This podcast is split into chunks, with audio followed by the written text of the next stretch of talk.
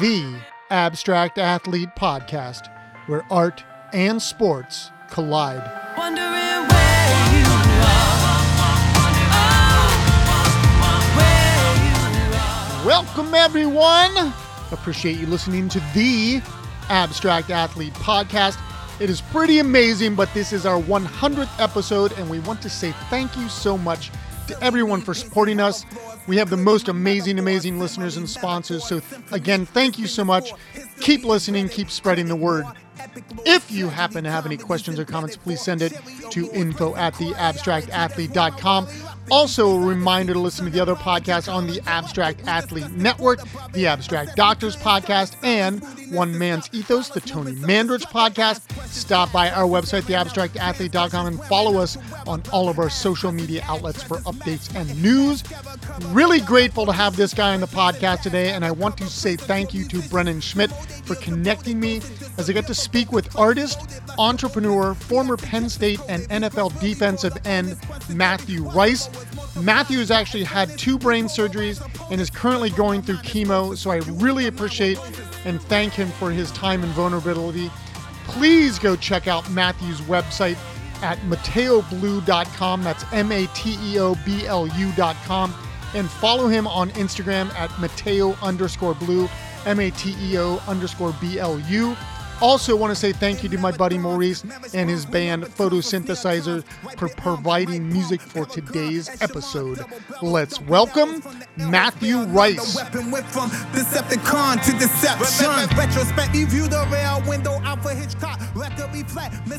hear me now? Boom. Gotcha. All right. There we go. Long time coming, man. I tried to uh, get to one of my, uh, I do uh, decor for restaurants. Yep. And I focus on um, Black-owned restaurants. Nice. Are you up I in Baltimore? Get, yeah. Okay. Cool. I, I have a couple of them in Baltimore, and I tried to get to one just for the background. Not, nice. But uh, one had an event going on, and the other one I couldn't make it to because my car wouldn't start. Oh. So I just chalked it up to everything else that's been going on and just stayed positive. Yep. Well, dude, uh, well, I, I want to get some images, and I actually just live right down the road from you. I live in Richmond, so I should pop up and we should go to lunch one of these days. Definitely. At one of the, one of those restaurants. But I, by the way, I'm recording. I always start right off, and I, I just want to say thank you for doing this. Um, we've been talking for a little bit. Um, I was introduced to you and your work from um, a former teammate of yours, Brennan Schmidt. Um, and I did send yeah. him, he got back to me and he was like, he said, thanks for your number. So I'm sure he's going to be reaching out soon, which is cool. He's reached out already. Oh, nice. That's, that's awesome. But I just want to say thank you. Thank you, man, because I, I think, um, you're a very, very inspiring person in, in multiple ways. Um, you align so much with what we're doing in terms of having, you know, like a very high level athletic background, um, an artist background. You have a foundation. I think what you're, what you're doing in general, you know, I, I use the word inspiring, but I, I don't know any other better word to say. Um, And I just want to dig into a lot of like what you are doing, what you've done, what you've gone through, what you're going through, um, and uh, and really just and and and find out about you, because I, I think again, there's just so much about you. It's like really complex, um, and um, like I said to you the other day, it's just for me, it's just an honor to talk to you. So, um, uh. Except for the fact that you went to Penn State, but I won't say anything about that because I'll just hold up my hat here. The fact that you had to say something about it, I don't have to say anything about it. It speaks for itself. Right. Uh, but, I, you know, like, I, I, again, I don't really know where to start because, you know, I definitely want to talk about, you know, your football career. I, I, um, I think one of the things that I find fascinating to me, Um, it's something that actually Aaron Maybin and I talked about on the podcast And actually, I just had another former football player on my podcast recently, Don Hasselbeck. The fact that you went to school for art, and you're a dual dual degree holder, right? You integrative arts yes, and Black history. Um, uh, correctly, it would be African African and African American history. history, right? Um, and and I think the fact that you went to school for art while playing football, like, is really, first of all, it's really hard. Um, and so, like, I have a huge amount of respect for you that you were able to do that. Um, but you, like, from, you know, doing a lot of research on you, it sounds like you really, you were creative from a young age, and, and you really chased that dream, uh, in both, both sides. Like, again, like, you were able to play professional football. Um, you know, we can talk about how that kind of changed and, and ended. Um, but you also all have always had a creative outlet. Uh, and the fact that you have, um, this incredible, um, foundation. And I want to definitely hear more about that, because I think what you're doing is just, again, like, it's just inspiring. Like, uh, you know, the, the no, no Child Left Foundation, I just think it does so many good things for kids that need it. And, and, um, again, I don't know where we want to start with this, but, um, I just want to say, again, I just want to say thank you. And I'm glad that Brennan put us in contact. I feel the same way. Thank you. And I appreciate your time and patience. It wasn't easy for us to connect, and you made it, you made it feel seamless. Dude, um, I, like I like I said to you the other day, man, it, it's it, it's just an honor to have you on, and I'm in the in the long run, I look forward to, like, having just a relationship. Um, I want to show your art in in some of the stuff that we're getting ready to do, and and just, like, again, I think you're just a fantastic artist. I was actually showing a student of mine the other day your artwork. So, so you you actually teach? Yeah, I teach at Virginia Commonwealth. Okay. Some had to come down as well. Abs- I, if you are ever interested in even just jumping on a Zoom with my class, um, I would love to have you do that. I mean, it's because for me, because I work with a lot of student athletes, um, because I've mm-hmm. started a program. And this is why I think you're so inspiring, is because a lot of these student athletes are creative, but they don't think they can do it.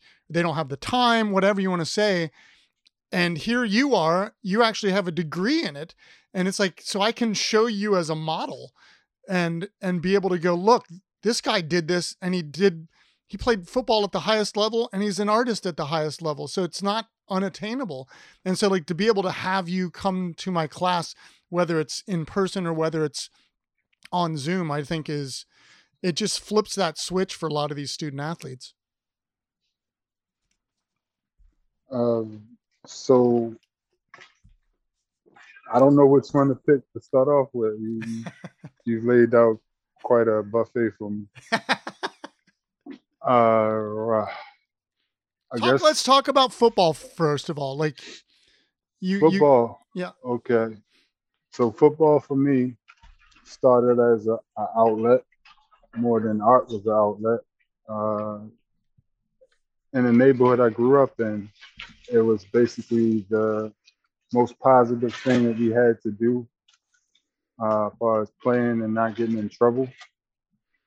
Uh, we would battle uh, different neighborhoods uh, with our street ball teams. And that basically led into fights. But uh, it was an athletic intro into like something positive. Um, after a while, I uh, honed in my skills more on defense than anything else. I, I was a hitter, and I've always played with uh, guys that was older than me. My friends were older than me, so they were bigger than me, which prepared me for my position um, later on in life as defensive end. Uh, I had a good coach that had more of a platform that mimicked college, a good college program. So we stayed on top of our grades. We had to stay on top of our grades, and uh, we worked and worked out year round. And um, that put me in a position to make honor roll for the first time in life, basically. And I was definitely, to give you a understanding of it, uh, I'm from Baltimore, but I got kicked out of Baltimore City school system. They labeled me, you know, the bad kid, and wanted to basically put me in a administrative hold as far as, um, there's a school called Boys Village, and that was uh, more of a detention center than a school. So with the mindset I had then, I wouldn't have made it no further than that. It was a blessing that I got kicked out of Baltimore City school system and ended up uh, going to high school at uh, Eleanor Roosevelt, which was in uh, Greenbelt, mm-hmm. Maryland. And uh, through Greenbelt, Maryland, and with the, the positive atmosphere towards education and a blessing of my, uh, I would say my my files, uh, everything that kind of made teachers feel I was a certain type of student before they gave me a chance to be who I truly was, got lost within me transferring from Baltimore to P G County. So I had the opportunity to uh, more or less start over and make myself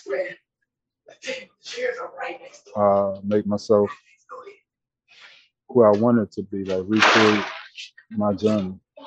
And that focus within high school also put me in a vision of certain teachers. One particular was um, Uh, Froggy, her true name was Miss Henderson, and she was the first person to ever tell me that I could do something with my creative skill set.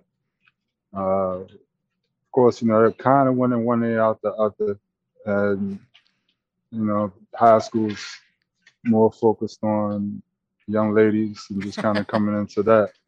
So it was, it was a, it was a balance between. Uh, handling my grades, because it was just that type of school. I've never been to a school, like, to give you an idea.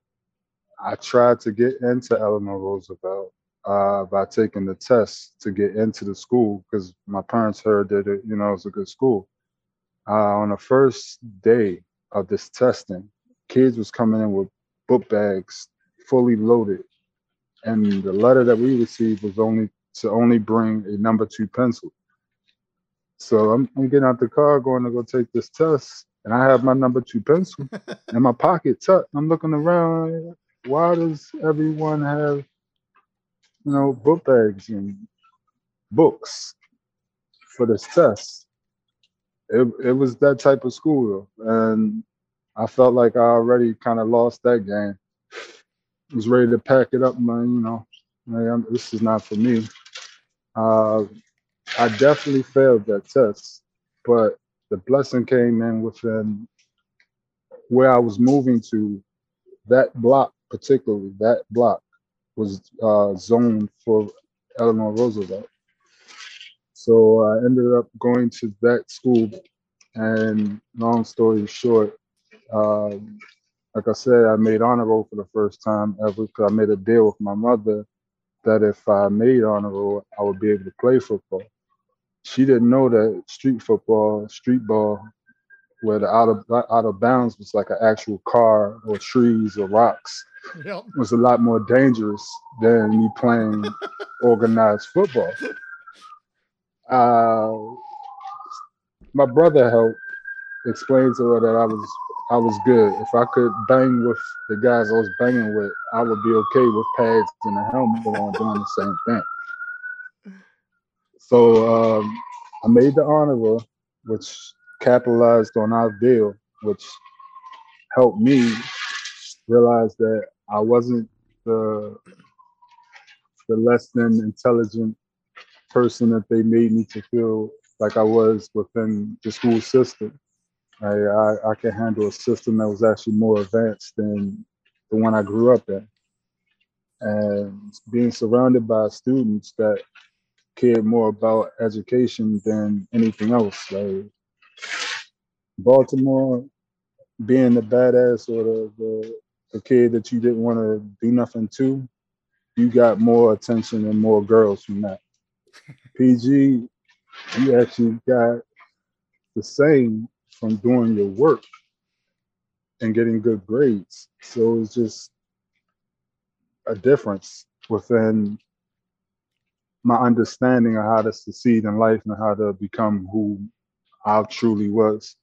Uh, art became my outlet quickly, because if I did finish the work, I would flip uh, the ditto over and kind of just sketch things on the back of the blank paper. I didn't have money for uh, art supplies. I just had makeshift sketch pads from um, stolen ditto paper, papers or, or blank papers that didn't have any assignments on them yet. And that turned into me getting the attention I told you from my high school art teacher, and the positivity she told me, the positive messages she would give me as far as this work can be more than just like a grade or something you did for school. And I started to actually put things in like a little blank sleeve sketchbook and keep the work. And I could see the, my own progression within something as simple as shapes to shading, and the depth that that would bring, focusing not only on the object itself, but the background. And I just continue working and working at it and working at it the same way I was working athletically on my body, and not realizing the two kind of went together. I thought that I, it was two separate entities altogether, but not at all. Um, I played defensive end, and you have to be creative and abstract at that position in itself to succeed. Uh, so within certain pass rush moves, within certain looks, within just the way you got to bend the corner coming around the end to get to the quarterback, to contain everything, to be able to read different plays. Uh, art was truly a, a, a aid within that. And um, subject matter wise, I started off just doing things like uh, X-Men and Hot Wheels cars. And that turned into the assignments that I would have from the art classes. But I also was able to talk a lot of teachers into doing things that was more exciting for me than just doing. I, I, I never liked uh, following the path of other artists, or what, you know, within different classes, you know, you paint like this, um, like, I say something like um, Picasso or Rembrandt, whatever it may be. Uh, I felt like that would kind of taint my creativity. So even within getting an art degree from Penn State, I managed to do it within integrative arts, where I could integrate all of the different arts and things that I was in, intrigued by or didn't know yet. Uh, like I told you before, I didn't have the finances growing up to take art classes and do all of the things I wanted to do creatively once I started finding out I had some talent within that lane. So college and Penn State allowed me to take my to take my uh, my scholarship, and I was probably the first. I opened up a, a huge gate for Penn State, because I was like the first athlete to major in art overall. So when um, other recruits came to Penn State that had some level of creativity within their uh, body or their minds, I was used as a, a, a I was used as more of a, a template of how you can do it, even within the classes that I took. And um, that has to I, be, that has to be like really like a cool feeling for you that you kind of, you kind of knocked down some walls in that manner, you know? It felt really good when I heard about Aaron and him being able to be as productive as he was on the field and off the field. And a lot of athletes don't get that respect, because if you're able to master both on the field and off the field, especially at a, a, a place like Penn State, that's like playing two sports in one day. Absolutely. Have it's, you ever talked with uh, Andre Collins? That is, yes. He, yeah. Uh, he's been my connection within um, N F L P A. Yeah, the Smocks and, and Jocks. That, the annual Smocks and Jocks. Yeah. Because just being yeah. another Penn State, I mean, him and Aaron both being Penn State guys and having uh, incredible artistic skills. It's it's interesting to me. Like also, um, uh, I'm totally flaking on his name now. Um, old school guy that, uh, what is his name? I can't believe I'm forgetting his name. He does like yarn work. Um, Uh, oh my God, I can't f- believe I'm forgetting this guy's name. He's like one of our kind of heroes in the sense of like an old school um, artist and athlete that, like, you know, played football back back in the day when football was different. Uh, and, and yet he like macrame and did like this yarn work. Um, just like incredible. And again, like another Penn State guy. From, do you know who he's from? Ah, God, I'm I'm just I'm completely freaking Rosie Greer. Jeez, Rosie Greer. He's old school. No, I don't. I don't know him personally. Yeah. Is he is he still alive? Yeah, I believe he's in his eighties at this point in time. I mean, he's like played pro football in the sixties. That that kind of Rosie uh, Greer. Yeah. But yeah. we we have a strong um, alumni base and Letterman base. So I would definitely look him up and find yeah, out. What I'll, I can I'll send you. I'll send you some info on him, because he's he's again he's one of those guys.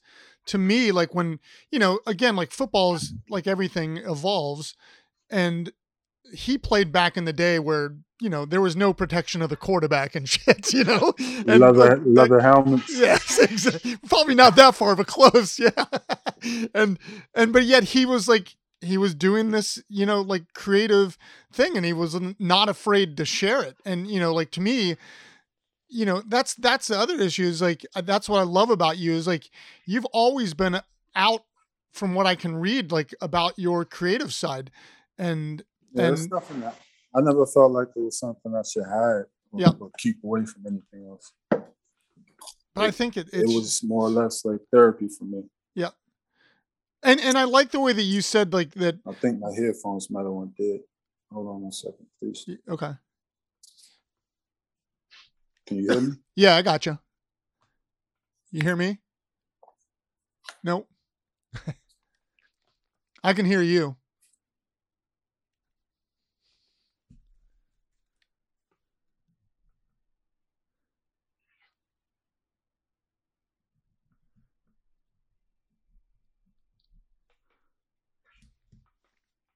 I don't know if you can hear me, yep. but my headphones went out, and now I have no volume here. Okay. Yeah, I can still hear you.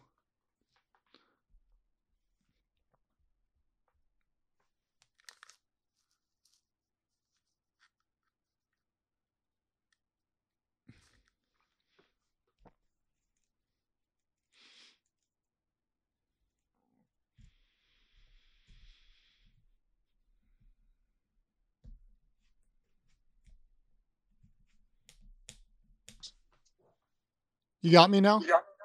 Yeah, I got you. Okay, cool. Um, no, it's, it's, uh, it's one of those things where I just, I, that's the one thing I think that I just reading about, you know, doing research on you is like, you've always been like comfortable with, with your creative side, which I think a lot of, a lot of people would not have been. Um, I think it's changing. Like, I think the further along we get, I think people are realizing it's actually good to be both creative and physically active to whatever degree that is.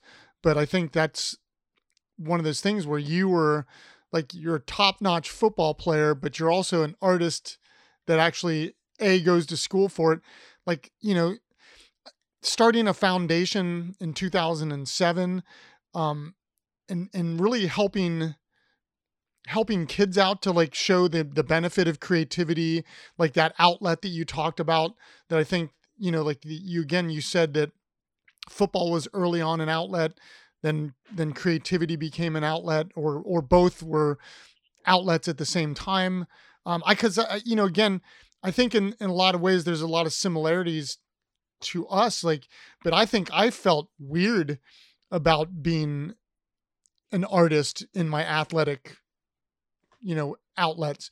And like, I, I can, I said this to somebody the other day on, on the podcast, is like, I remember in high school, like I was, you know, football, basketball, baseball player. And, but like, like you, I had an art teacher that saw something in, in my creative outlets. And she asked me to be in, it was like the first digital art class that we ever had. And it was all these art students and me. And they're all looking at me like, what the hell are you doing in this class? And I'm like, uh, and, but it was like, I appreciated the fact, I think like you said, I appreciated the fact that this art teacher gave me that uh, chance, I guess. And, and it, it, I have to say, rest in peace, Miss Henderson. Oh yeah. Yeah. And I, and I, but don't, I mean, like for me, like the Missus Henderson to you is somebody that gave you that chance that allowed, I don't want to say allowed you to do these things, but it, it did, like in some ways it like, it gave you permission to be creative, you know? And I think it sparked the overall uh, vision that I could do that, or I could be seen as that. I, I, it was not something I ever thought about at all. So the, the same thing that you you know because of your background that can be sparked in the students that you said you have in uh, Richmond, that's a visit or a talk or just seeing that, yeah, it's been done or it can be, it can be done. I, I wasn't even, I didn't have that. I just was just trying to keep driving because I know I didn't have that much gas in the car. I just keep it moving. And it worked out for me. I, I could tell you this real quick. Uh, it was so new at that time that most places that even had art within the college basis, you know, it wasn't set up for, for football players to get involved in it. Uh, they had to actually lend me a credit card to go get my art supplies because I didn't need books. I needed paint. Yep. I needed things that I didn't even know about yet, like far as the different oils and mixtures and and mixed medias. And I, I was fresh and new. So it wasn't something where they could say, oh, you only need one hundred dollars. It's Penn State. So I'm thinking because it's Penn State, I'm getting the best materials possible. So if it was a cheap brand versus the top notch, all top notch, everything, uh, top notch brushes, uh, the canvases, like for my final, uh, what was it? My final, my final for one of my classes, I think it was like oil and paint. Yeah, it was, it was, it was an oil class, my first oil class. I knew that I had talent and could do it because I had no background. Like, imagine you just said uh, something as far as the overall makeup of the classes. I don't think the art program really wanted to receive me at first, because I realized once I was in the class and doing the work, I was in an advanced art class for my very, very first art class at Penn State. So you got to imagine too, and this kind of echoed throughout my whole creative career. I'm a big, dark-skinned, African-American, Black, whatever you want to call it, male in a class surrounded by either like a, a punk rock bass, a rich white bass, or just gifted artists since they've crawled out their mother's womb. And then it's me. I was totally not in the fit or the, the realm of what they're used to seeing. Even just looking at the circle, you know, that we would gather in to create, I would always stick out. If it came time time to uh, to get your work critiqued, that was always funny to me. Yep. Because I would have to encourage the class to really grill me. Most people was intimidated or scared of my stature. And it's like, oh, it's not about that. It's about the artwork. I'm trying to get better. Please let me know. Because yep. I would see them like torch different artists and different people. And I would see them get better. But I felt like, you know, I'm getting shortened here. But later I found out my artwork was actually just that good that they didn't have much to say about it. And like I said, for the final project, I did a four foot by five foot when majority of the class did a like twenty by twenties or thirty by forties or something like that. And I agreed with, had made an agreement with the teacher, which converted back into street skills, being able to network and, and work out things different from the uh, syllabus or syllabi uh, to do what I wanted to do creatively versus be stifled into, like I said, paint like uh, Rembrandt, paint like um, Picasso, anything else. Like I, I, I tried to avoid at that point in time as many art history classes as possible because they they just hit you over the head with this is how you should do this and this is how you should do that. Yep. Not knowing that I was actually doing the proper thing as far as my own creativity. And that worked out well. Um, I would literally use my football peripheral vision, which was very great at that time, not before all this, the cancer stuff I deal with now. Uh, and I would just pretend like I'm painting while looking over to the right and seeing how they're mixing up the oil paints. Lessons, man. Uh, mixing up the oil paints in different colors and seeing how they did it and just pretend like I already knew how to do it and then just apply that to what I need to do to get it done. And like I said, I had the support of the my football scholarship, which paid for whatever materials I needed. So even if I, even if somebody needed some type of material or something, I didn't have a problem with assisting a classmate. Eventually, I figured out how you mix everything and how you do this and that and put that together. And no one knew that I didn't know what I was doing. I was just being creative. And eventually I learned. And honestly, that's kind of the same story with football. When I when I got into football, I didn't know. I've never shared this. Yes, breaking news. It's breaking news. And I, I doubt if you ever find an athlete like this. I got to start and I got into a starting position on a championship team that I helped mold into a championship team, uh, not knowing fully all the positions that surrounded me. When I first started, like, really getting into football, I didn't know the Will, the the the the, the Sam, the corner from the free safety. I just knew how to take off and hit and hunt. Like, that was my mentality. Uh, so even when I got to Penn State, I still didn't have that education as far as playing football at a young age, organized-wise, and being able to say, okay, I play this position or that's that position here and that's that position. So it made me have to slow down and think so much more to know, okay, if I'm doing this, they doing that. So I developed the education itself within football as I went on.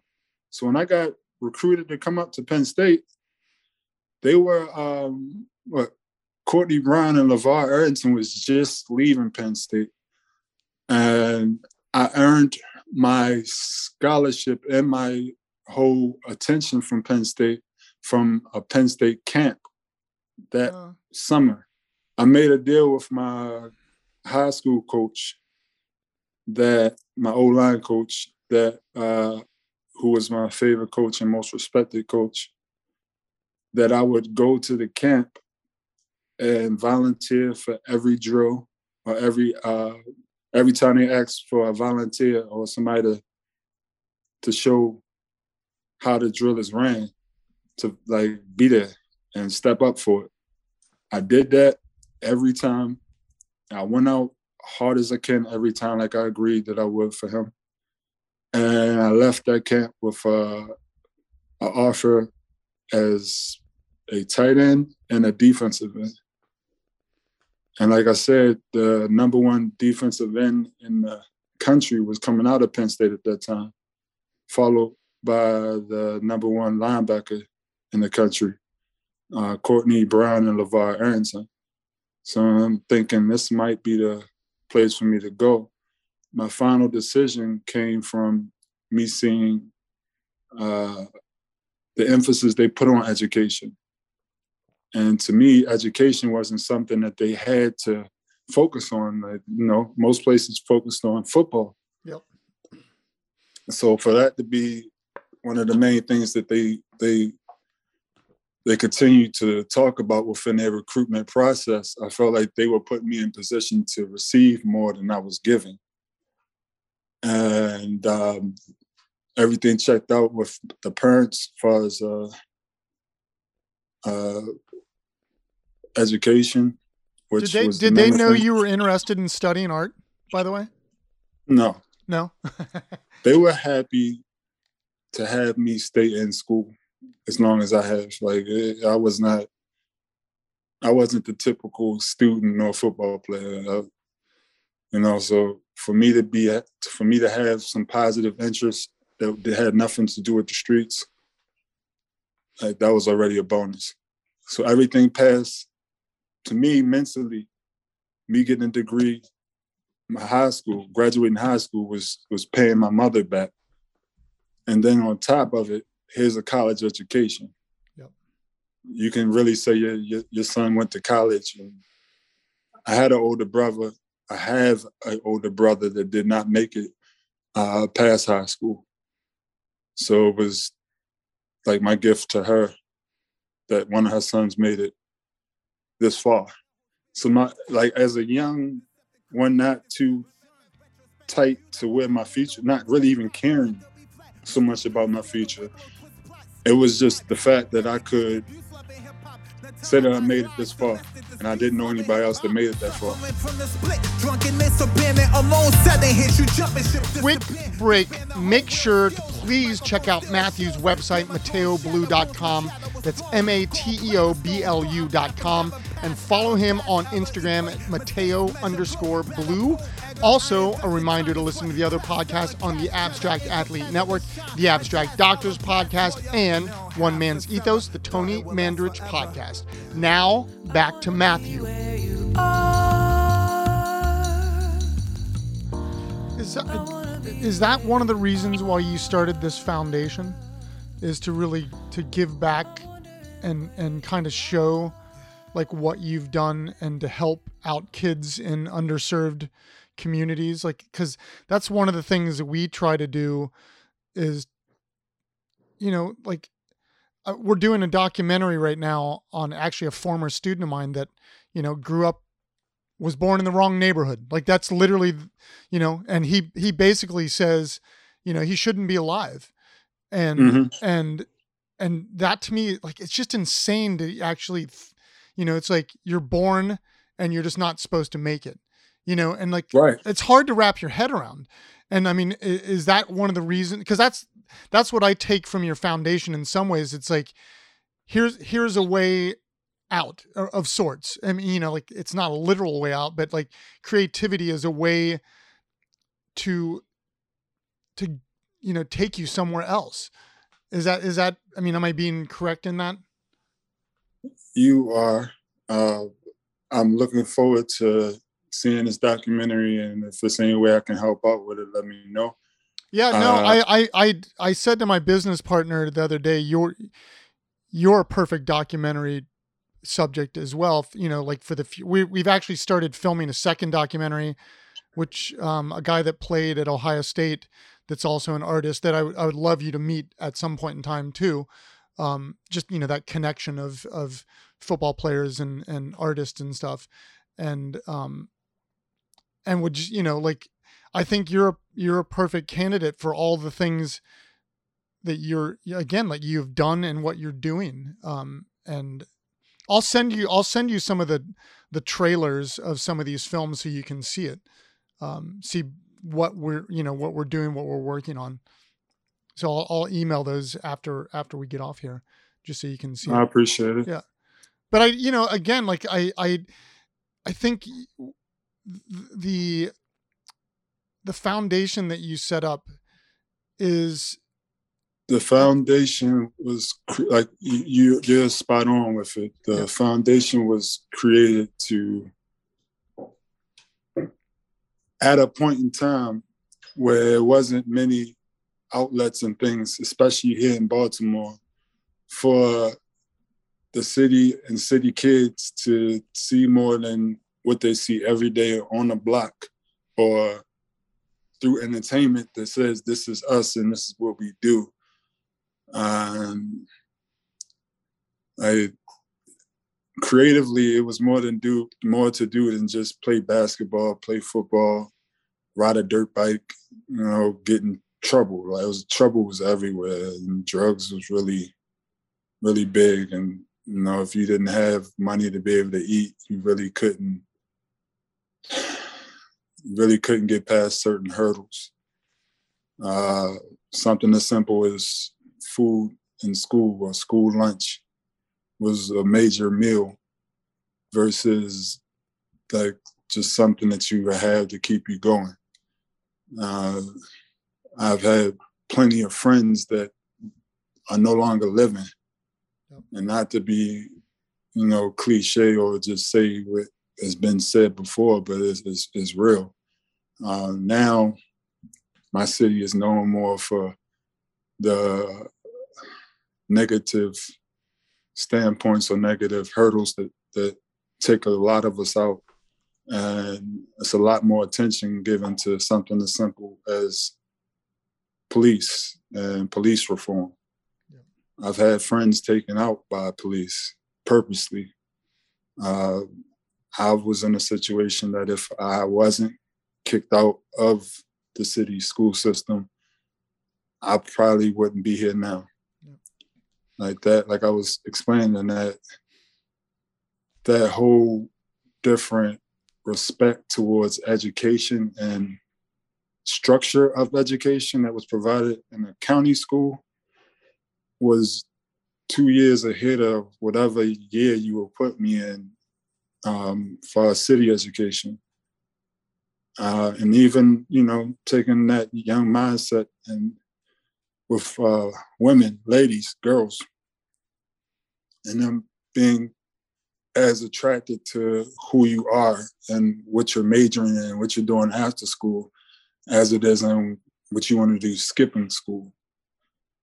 Um, going back to the, the, the nonprofit, Uh, I wanted to have it set in a way that it, it will pick up on whatever creative function that a child might have. I'm, I was never like, oh, if you're not a fine artist or you're not a painter or you don't sketch, then you're not, this is not for you. If you're into anything creative, it was designed for that. Uh, went through a lot health-wise since creating that. And I've learned a lot business-wise since creating that. I was, here's another fact I'll, I'll give you that I've never said before out loud, I guess. Um, I structured my nonprofit in the beginning to work with the smartest and best people in certain fields that I had. It wasn't like, you know, I want to do it all myself at first. Uh, And one day I, I looked up at a board meeting and realized that everybody that's structured into this nonprofit administration was a, a woman or a female, whatever you want to call it, which is nothing completely wrong with that outside of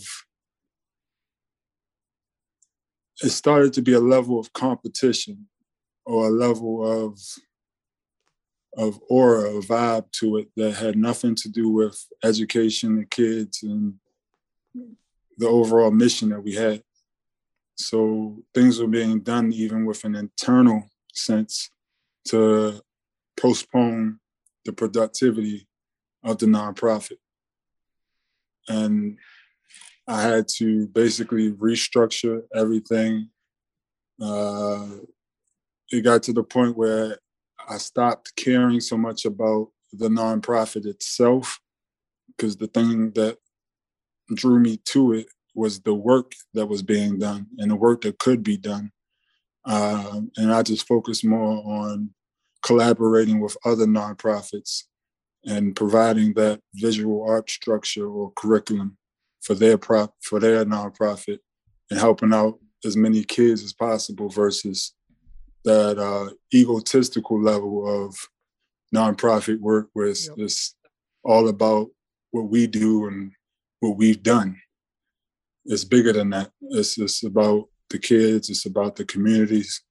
Um, I've been able to serve communities from here to all over this country to other countries. And also continue to a point where, where the time is right. I can have uh, Blu Art Foundation back where it needs to be. But it, it's it's it's been a lot of education, a lot uh, a great journey, and I've been able to change lives through uh, what I've done and and what I've shown. And the great part is, uh, I've never, I don't think I've ever put it in these words, but I've become a creative philanthropist, where I wasn't one of the top-notch draft draftees from the N F L, so I, I didn't have the money to just do any and everything I wanted to do.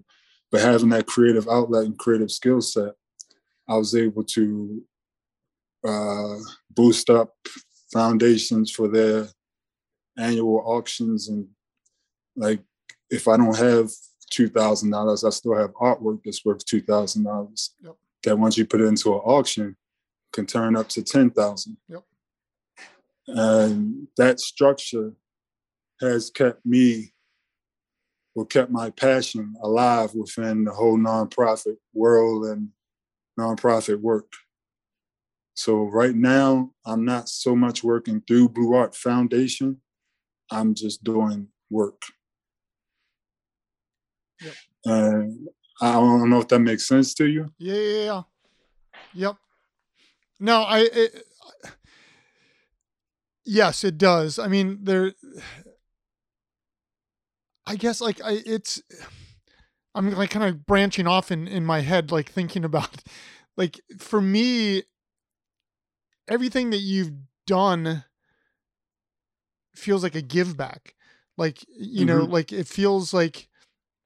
That you you lived through this childhood and and you saw the wrongs and you're wanting to right some of those wrongs or or the, right all the wrongs or the the the the shit that should not be that like done and and and I I and so like I can see like the frustration of like going through that with with the Blu Art, your foundation, and and like people getting knocked off track of what your vision is.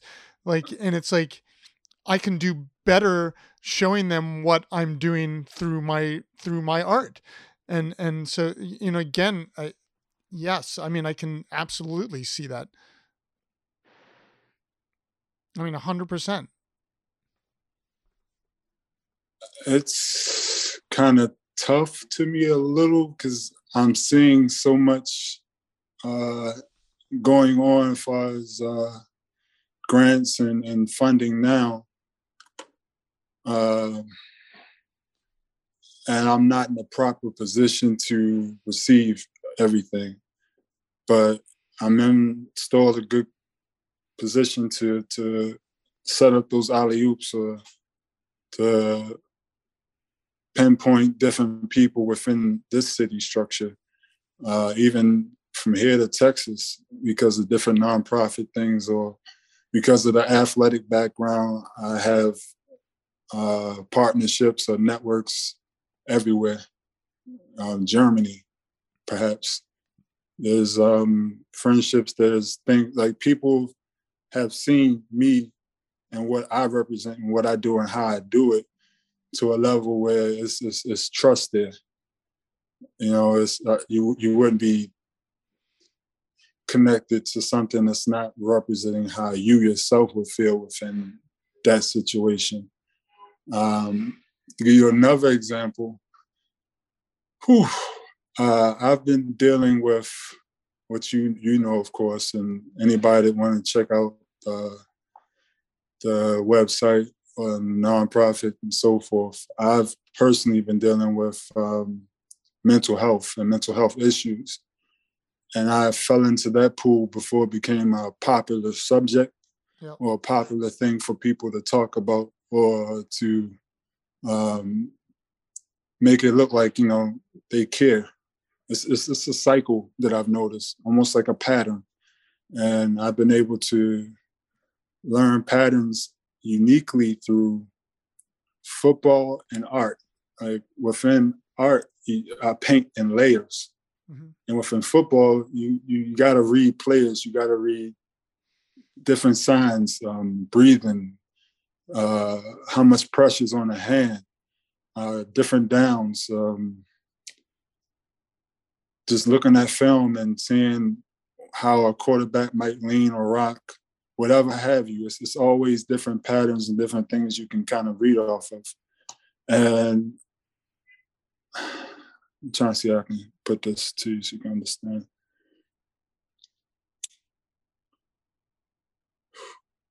I'm trying to combine yeah, yeah. so much and tell you so much within this this short window of time. Just...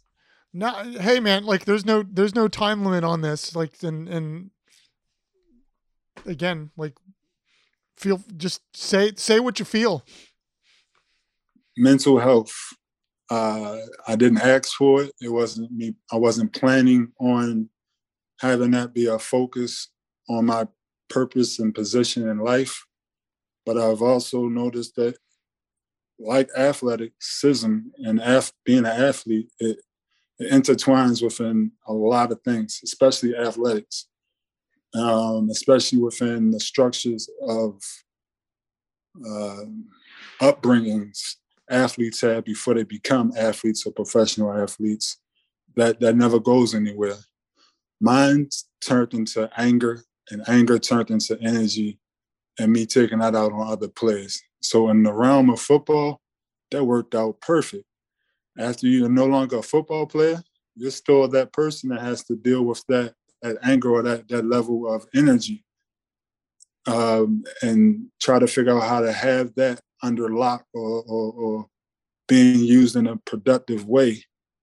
A lot of players getting a lot of stuff, man. And, and people don't connect. Like a hundred thousand something people cheering for you or, or, or being a part of your life to it just being you and your voice and your head. On those days or whatever, it's not it's not teammates around like that anymore. Or even if it is, you got to respect the fact that a lot of us are, are parents now, or are working businesses, or just working in general. Uh, or some of us are still in the league, so it's still that combustion of of, of duties and things that you have to do. Um, Getting back to Blu Art Foundation. Well, let me, I mean, I want to ask you one thing, like in regards to what you were just saying, that like you've had a, you've had a, a difficult life. I mean, whether it's your upbringing, like you said, like you've dealt with, with two brain surgeries, you're dealing with cancer, now. Um, and again, like, I think you're a very in- inspiring person um, because you, I think you put out positivity, for lack of a better way to say it. And, and, but that can also wear on you. Like, you know, and I think that it's, it, for me, it, like, it's okay to like, just say like, I, I, you know, we all deal with mental health issues, but to what, to what extent, I think everybody has different things. And it's like, I don't know, like I, uh, you said something in that, and I'm sorry, I'm bouncing around now, like with all these things, but you said something in that. That's right. It's what, okay. But you said something in that, that I think is always a hard thing for athletes is when, when that athletic time is over. And it's not necessarily about the games or the practice, it's the camaraderie. And then you're left by yourself. And I'm mm-hmm. wondering, like, for me, like to ask you this, like one of the things that I, when I quit playing, you know, I, baseball was my, my sport. And when I ended, I had like some creative thing that was very beneficial to me because I was, I was used to kind of that alone time in my studio space. Is that something that you found that your art background was like helpful in that sense? Does that make sense? Um, As a I, that was kind of all over the place, but I wouldn't. It's it's almost as different as football is to baseball. Yep. It's it's a sense within it, but it's a lot of growth to be able to to be in a, a position to be able to balance those two. Uh,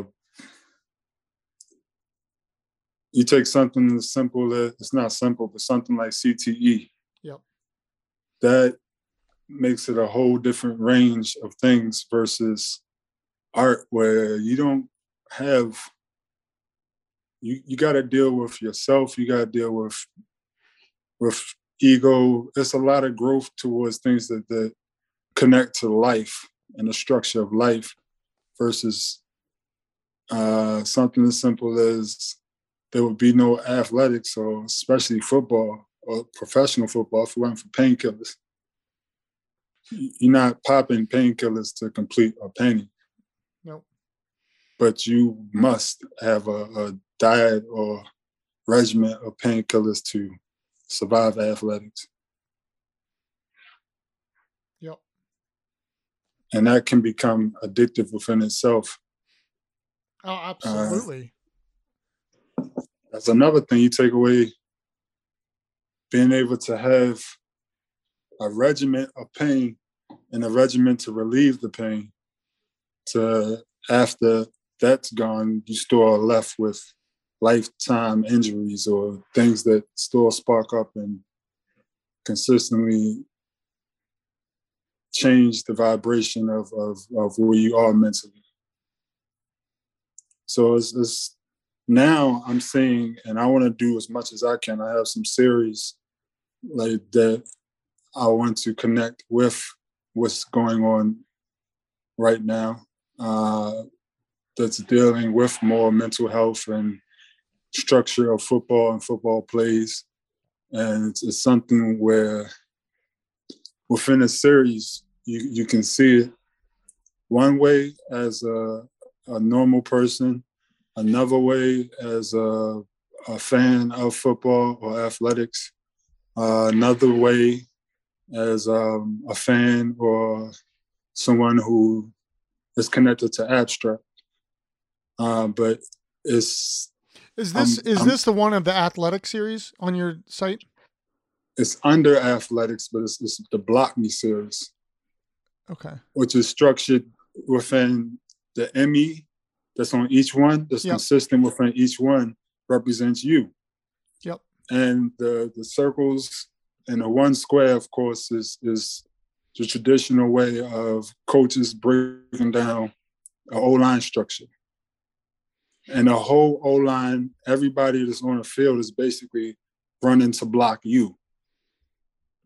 And it's on you to get to the backfield or whatever structure that is. It might be, for example, the backfield might be freedom. The backfield might be um, the U N. The backfield might be U S A. The backfield, whatever it is, this this trying to hold you back or stop you is is is abstractly done. It's, it's not one particular thing. It might just be your mindset, a mind state, and I have structured different shapes and sizes and different words of motivation or things that you can push through and, and get to where you want to get to. Um, within that, I will bring attention to C T E, uh, mental health, and just overall just letting uh, players, past players, future players know like you're not in it alone. It's, it's, it's an understanding to what it takes to, to be this and do this.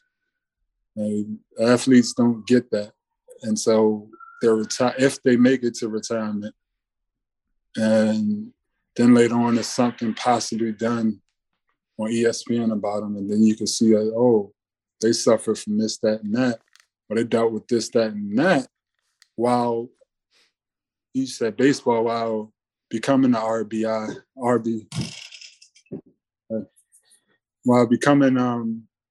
whatever they was, M V P-wise, structure-wise, to, to celebrate that person. Uh, I'm more into the to the background layers of who that person is. Yep. And what made them who they were growing up to be that athlete. It's just always people there. It's like a like a Miss Henderson, like uh, my parents, uh, uh, my coach, Coach O from from Eleanor Roosevelt, that. Out of all the coaches, it'll be that one coach that uh, will see positivity in you, will see that you can be this or you can do that. And you listen more to that one versus the other coaches that's more negative and don't care so much about players outside of, you know, if you're winning or losing. Uh, that also drew me to become a high school coach for, for a short period of time. I couldn't stay within that because it, because of my mental health. Um, situation. I was in a position where I was having seizures on the sideline, and I didn't want that to pull away from the, the game or the, the attention to the game for the players or for the coaches. So I helped the structure of that high school football team um, and the mentality of the high school football team. I always thought that if I had coached football, it would be in an urban environment and I would have kids that grew up a lot like I did. And, you know, it would be easier to tell them like, yo, you basically don't sell drugs, just meet me here and we're going to run. Yep. Uh, I ended up coaching at Saint Paul um, High School, which is a private high school. And I dealt with a lot of kids that I would never call friends or grew up with. You know, it was it was basically the, the rich side of things. And a lot of the, the the players that I had under my belt were privileged. So to excite a privileged kid or, or motivate them to be aggressive, that's a whole different job than somebody that already has aggression in them, and you just like pinpointing how to get it out of you. I'll give you an example. One of my um, players, I had to threaten to break his his favorite fishing rods to get him to get his first sack. But after you get that experience of a first sack, you want that you want that feeling again. Yeah. You know, like his father was extremely elated and happy that his son got a sack. He like he wants his father to feel that way again. Yep. And who knew? Actually, I um, I investigated the, the kid. I talked to um, one of the other players. Like, oh, what, what's something that's that's really close to him? What did he really like to do? I was like, oh, fishing. And I asked my, oh, what kind of fishing rods? And, and you know, I led him to, I'm gonna find your fishing rods and break them. if you keep playing like that. And, you know, they, they took me serious. So uh, next year, that following year, they won the um, state championship.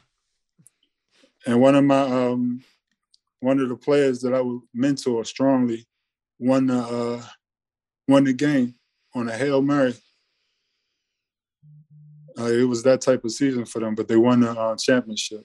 I say all I have to say, those young men separated, went on.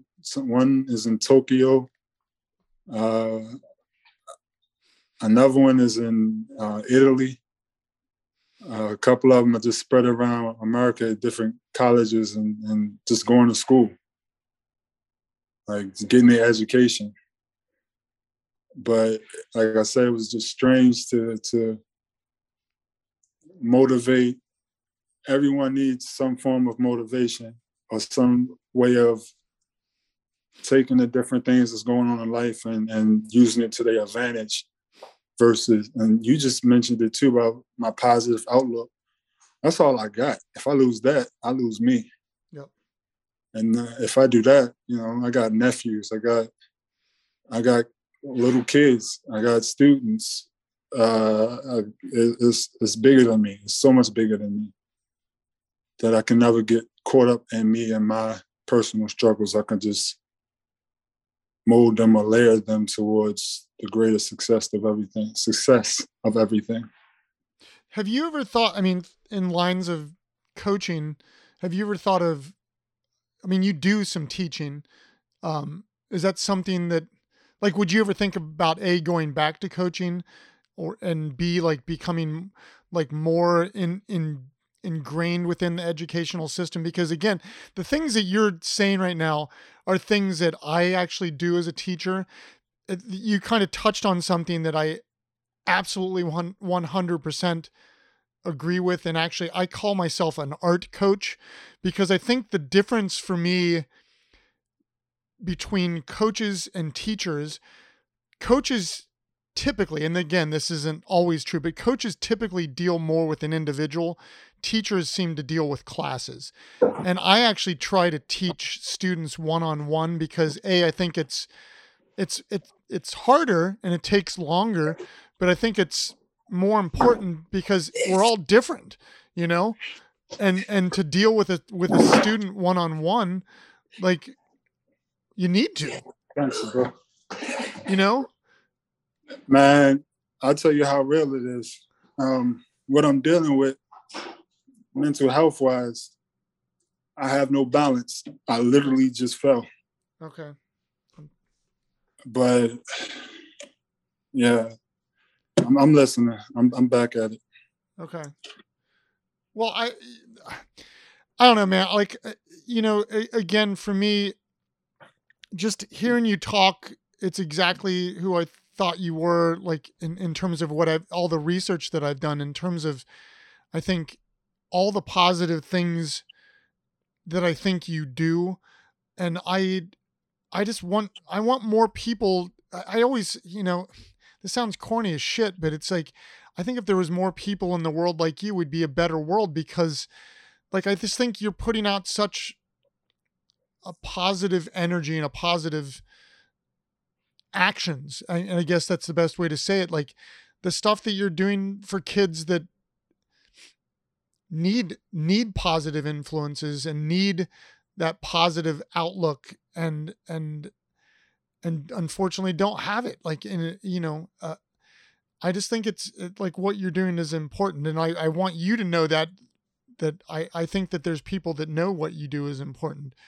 And, and I see it and I see like, um, I, I, you know, I, I just, I, I think having somebody like you in the world is, is just, I, you know, again, I just think it's important because we need, we need that kind of stuff because there's so much negativity, uh, out there right now. And, and, you know, you, you said something earlier about like your experience of being in, in art classes when you like felt different. And and I, I always use... It wasn't just a feeling. It was completely what it was. Right. I no. was bigger than everybody. Yeah. I was I was blacker than everybody. Yeah. Like, I was at a school where some people I was in school with, I was the first black guy they ever got to know in life. Yep. Or the first time he was able to actually have a class with somebody of a different culture. Yep. And little did they know I was learning from them while they was learning from me. Yep. So, I mean, not to cut you off, I appreciate what you're saying. To me, that's that's a verbal grant. Like that that pays me in dividends to continue on what I'm doing. And, and I don't always know what I'm doing and how it affects other people.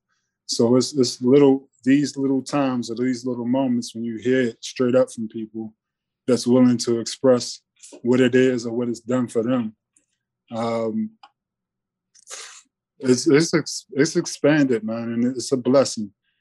Uh, oh, and I think, I mean, I've again, been able to... uh, not to interrupt you, but I think, I think it's infectious what you're doing, because again, we were introduced, or I at least found out about you from one of your teammates, Brennan Schmidt, who I mentioned earlier. I didn't even think that he knew that much about that side of my life. I, I met him in um during in, in Germany, N F L, right? Europe, Europe, yep. yeah, Europe, Europa. Yeah. And and he he he reached out to me after he listened to a podcast that I did with another former teammate of him, his Will Barker. And he said, you need to, you know, get, get a hold of Matthew, because his story is, you know, fascinating, and, and, and what he's done and what he's doing. And, you know, like, again, like finding, researching you and just like, well, holy shit, this, you know, Matthew is like right, right in the world that we are, are this, this space we're trying to build, and, and, and, and showing the, the benefit of these things that we're doing. And, and, and so, yeah, like I, I, I just think you've obviously affected people. Um, and, and, and I, again, like you said, like you didn't even know you affected him, and, and that that's, that's pretty deep, you know? Yeah. Oh, I just remember I got to link up with him. We got to hit Amsterdam back up. I never got a chance to see, uh, Uh, who has a gallery there? I was supposed to go with Brandon there. To uh, forgot the guy's name that, that cut his ear. Oh, Van Gogh. Van Gogh. Yeah. Van Gogh. Yeah. Yeah. Yep. Uh, we didn't have enough time when he was there in Europe uh, playing football to, to to make it there, but we had made a promise then to make it back to the Van Gogh Museum. See, now you got to get, now you're back in touch with him. You got to. I just came back from Europe. I was in Europe for uh, all last year. Okay. So I, I just got to get back out there. Yeah. Now I, I, I, I do. I, I just, I think, and I'm, I'm looking forward to you and I having a continued conversation, because, and I do, I want to bring you in my class in the fall, whether it's in person or, or Zoom, um, because you speak the language that I'm trying to instill in my students and the student athletes is, you know, about having that, that balance of a creative practice and a physical practice, and talking about all these things that I think giving back, like th- just these important things that, you know, like when, when, when I was a dumbass student athlete at Ohio State, like I didn't listen to any of this shit, but like to have, to have somebody like you, you know, like I'm a teacher, like the, the students don't listen to the teacher, but like when you bring somebody else in, it's like, they sure as shit are going to listen to that. And, and again, like, I would have as a student. Yeah, exactly. I, I, I never saw a structured uh, anybody far as art. That, that would have boosted me. Right. As a, a creative. I felt like I was, just like doing what I was supposed to do, uh, and really just trying to stay out of trouble. I, I say that, but because that's so abstract in itself, trouble can be just giving the wrong uh, get into good trouble too much attention. You know, yeah, uh, and um, I literally just fell. Yeah. Uh, You all right? I mean, we can like. I'm okay. No, I'm okay. Okay. That okay. that's I'm in a bad position as far as physical and yeah. where I'm at health wise, but something as simple as my athletic background, my body is is built to take a beating. Yeah. I can hit the ground and take it better than a regular person would. Yep. But I'm starting to hit the ground too many times where it's bruising. Yeah. Um, but is this, me going is through this, what I'm going is this part of part of the the chemo that you're going? I don't know if you really want to even talk about. I'm, I don't. It don't. It's it's bigger than me. So it okay. might be somebody that's that's listening to this or see this and they they dealing with it similar, like um, well, has I, similar uh, uh, uh, backgrounds or connections to it. I, I for we, example, I, we work with a with a um. a brain doctor, a T B I doctor, and I can always hook you up with him if you want to talk to him. He'd be one hundred percent willing to talk, you know, see if it's if it's anything connected to that, like to any of your surgeries or anything. I would be down for that. Okay. And I'm also keeping um, more of a, uh, I'm documenting majority of everything I've, I've been through and I go through to put together, uh, ultimately put together a documentary. So to even be able to network with the doctor, that would be great. Because um, everything. Do you need that, a documentary you, film guy too? Because we have a documentary film guy we work with. You know, like the stuff I'll send you later. Like if we want to talk about about filming and stuff too, like I can hook you. The lot. Like again, that's that's the thing. Again, just from again from talking to you a couple times before we did this, and from researching you. There's so much overlap of what we talk about, what you talk about, what I think you're trying to put out in the world, what we're trying to put out on the world. Uh, I just think we can collaborate on lots of different things in in in, in very positive ways. Um, on top of like, again, like I can get you in touch with the doctor we work with, um, and he can put you definitely in, in right directions, I think, you know. I think we can um, build on everything you just mentioned. Yep.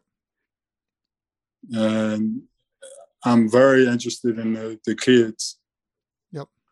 What what ages do you uh, do you cater to? Everything. I mean, I, I teach in college, but um, my business partner is actually is a toy designer, and um, he's started two toy companies.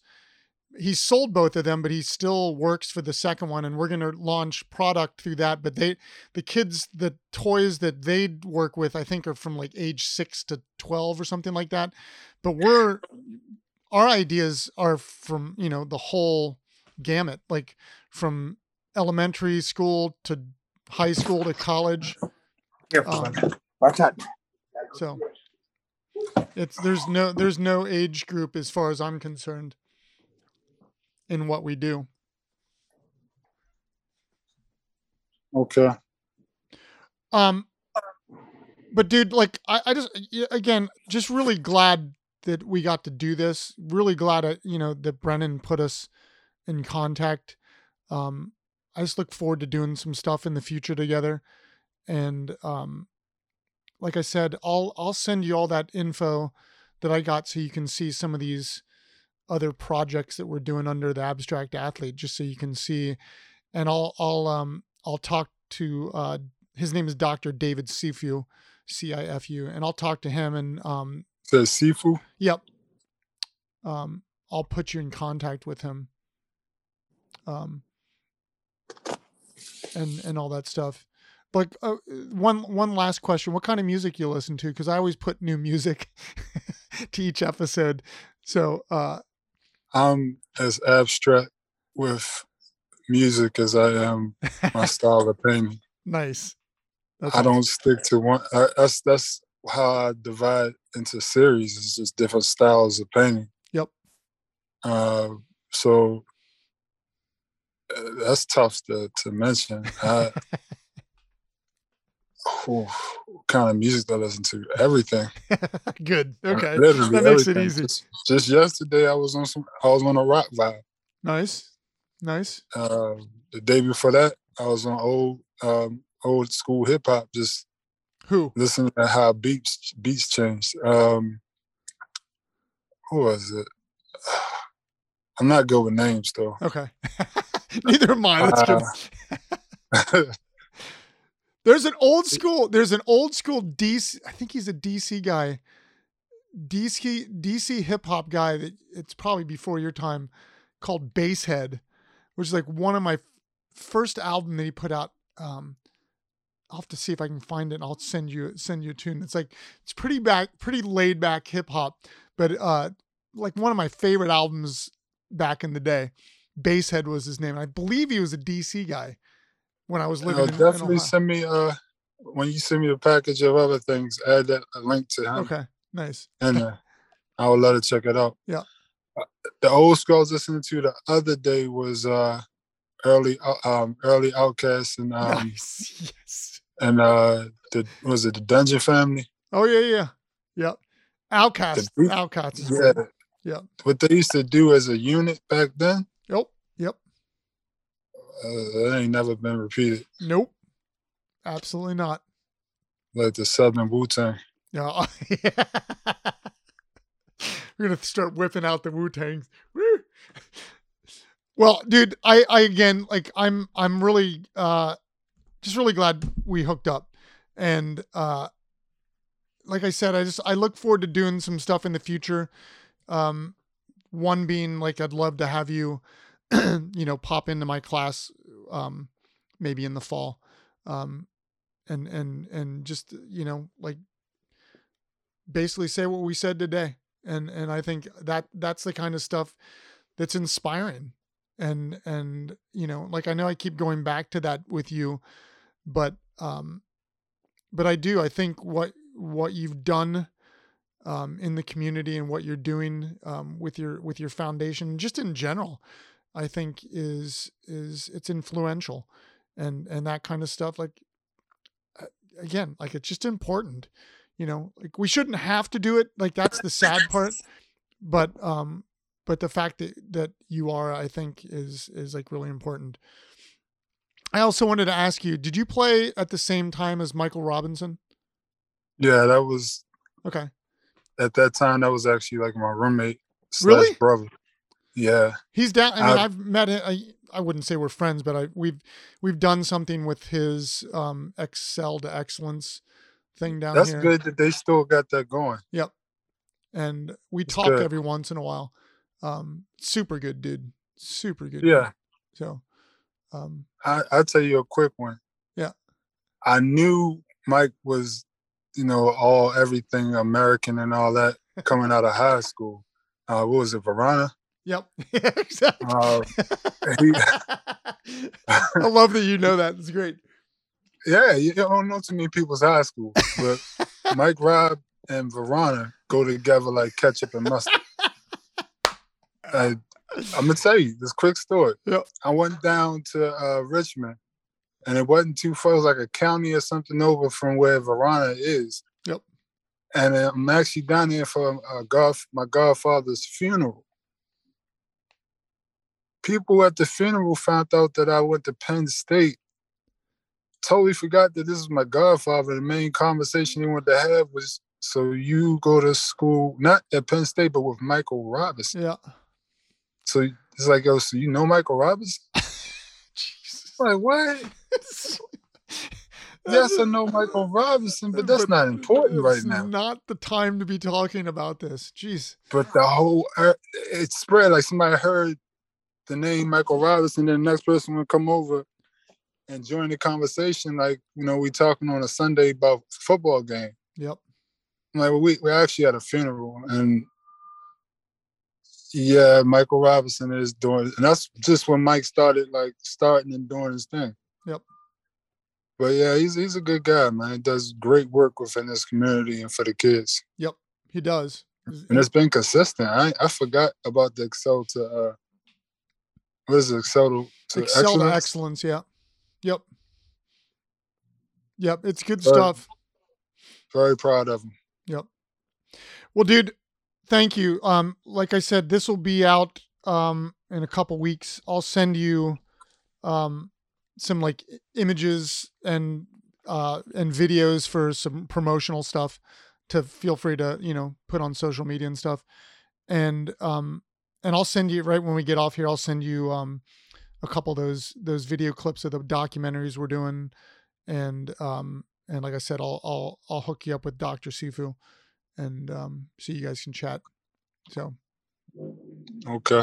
But thank you, man. Like really, really um, appreciate it. Um, and, and thank you for what you're doing. Uh, you know, like it probably doesn't get said enough, um, but I think it's, it, it's important, and I think it's great. I appreciate that. And thank you for being so candid. candid. Yep. All right. Well, um, yeah, we'll catch up soon. Like we, we got each other's numbers. We'll stay in touch, and um, we'll just keep plowing forward. I appreciate your time and what you do as well. Yeah. All right, man. Have a good Sunday. You as well. Bye. You undermine what Moses.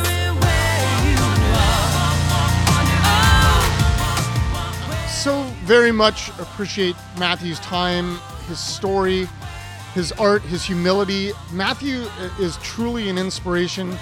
He's a leader, uh, someone I think we should all strive to be. Uh, he's a fighter, just an incredible artist, but more importantly, he's just a beautiful human. Uh, again, please go check out Matthew's website, Mateo Blue dot com.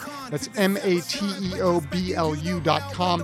And follow him on Instagram at Mateo underscore Blue. Again, thank you to my buddy Maurice and his band Photosynthesizer for providing music for today's episode. A reminder to go check out the other podcasts on the Abstract Athlete Network, the Abstract Doctors Podcast, and One Man's Ethos, the Tony Mandarich Podcast. Thank you for listening to the Abstract Athlete Podcast. Stop by our website, the abstract athlete dot com, and follow us on all of our social media outlets for future events and news. Thanks again. We will see you next week. And as always, do not forget to exercise the body, and do not forget to exercise the mind. Stay well out there.